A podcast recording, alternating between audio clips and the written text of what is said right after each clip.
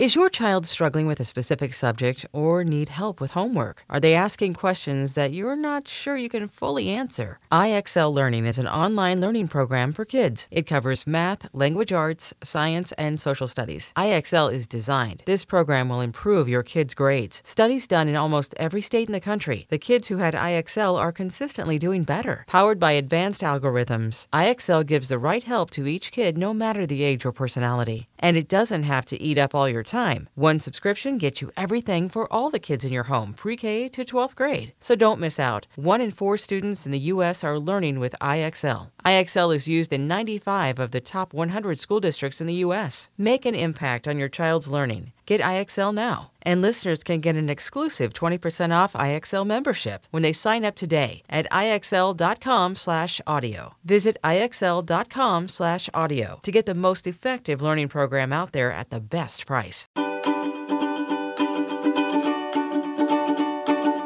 Happy Thursday, my loves, and welcome back to the show. This week is all about making space inside, letting go of things we have outgrown, letting go of things that just aren't working for us anymore. For our gratitude practice today, I want you to bring your awareness to something good that happened in your life from you letting go of something. I'm talking about that beautiful space that opens up when we surrender from something, when we release something, even if that thing was very hard to let go of. That space that opens up afterwards is often filled with something truly beautiful. And I find a gratitude practice around this, around something wonderful that came our way after we let go, is really important because letting go is really freaking hard. Moving on is really freaking hard. Putting things down that we've been holding for a long time, even if the thing isn't working for us, all of that change is really, really, really hard. So it's really good for us to remind ourselves that when we let go of something, we make space for new, beautiful experiences to flood into our lives. Hiring for your small business? If you're not looking for professionals on LinkedIn, you're looking in the wrong place. That's like looking for your car keys in a fish tank.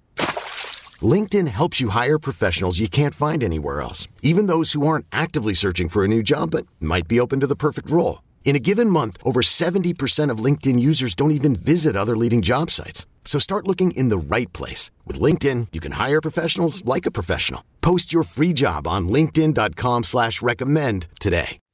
I'm going to give an example, and this for me is a very, very, very big one. I was forced to let go of our home of our house, our home of almost a decade, our home that I loved more than anything on this earth, our home where our daughter was born. I mean, it's it really was our home. I was forced to let go of our home because of toxic mold. It was one of the hardest experiences of letting go I've ever had in my life.